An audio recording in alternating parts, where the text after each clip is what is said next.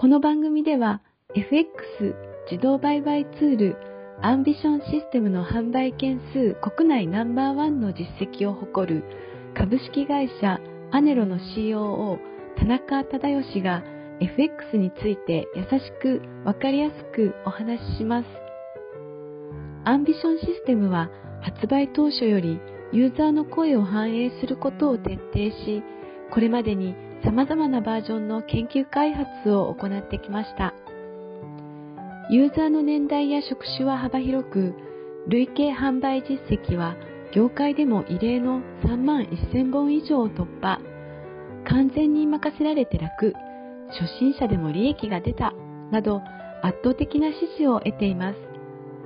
FX 自動売買ツールの開発会社が語る聞きながら学べる FX ラジオであなたもぜひ FX に挑戦してみてください。こんにちは。インタビュアーを務めます。モデルの新藤里奈です。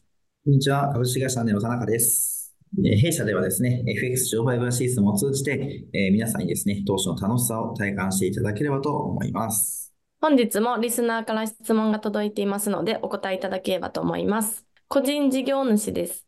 FX 自動売買の購入代金は確定申告時必要経費として認められますか ?20 代の男性からです。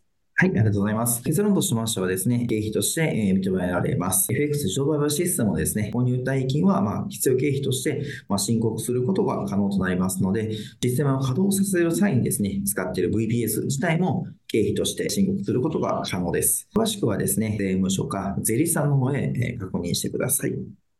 はい。本日は個人事業主です。FX 自動売買の購入代金は確定申告時必要経費として認められますか？という質問にお答えいただきました。ありがとうございました。ありがとうございました。聞きながら学べる FX ラジオ、いかがでしたか？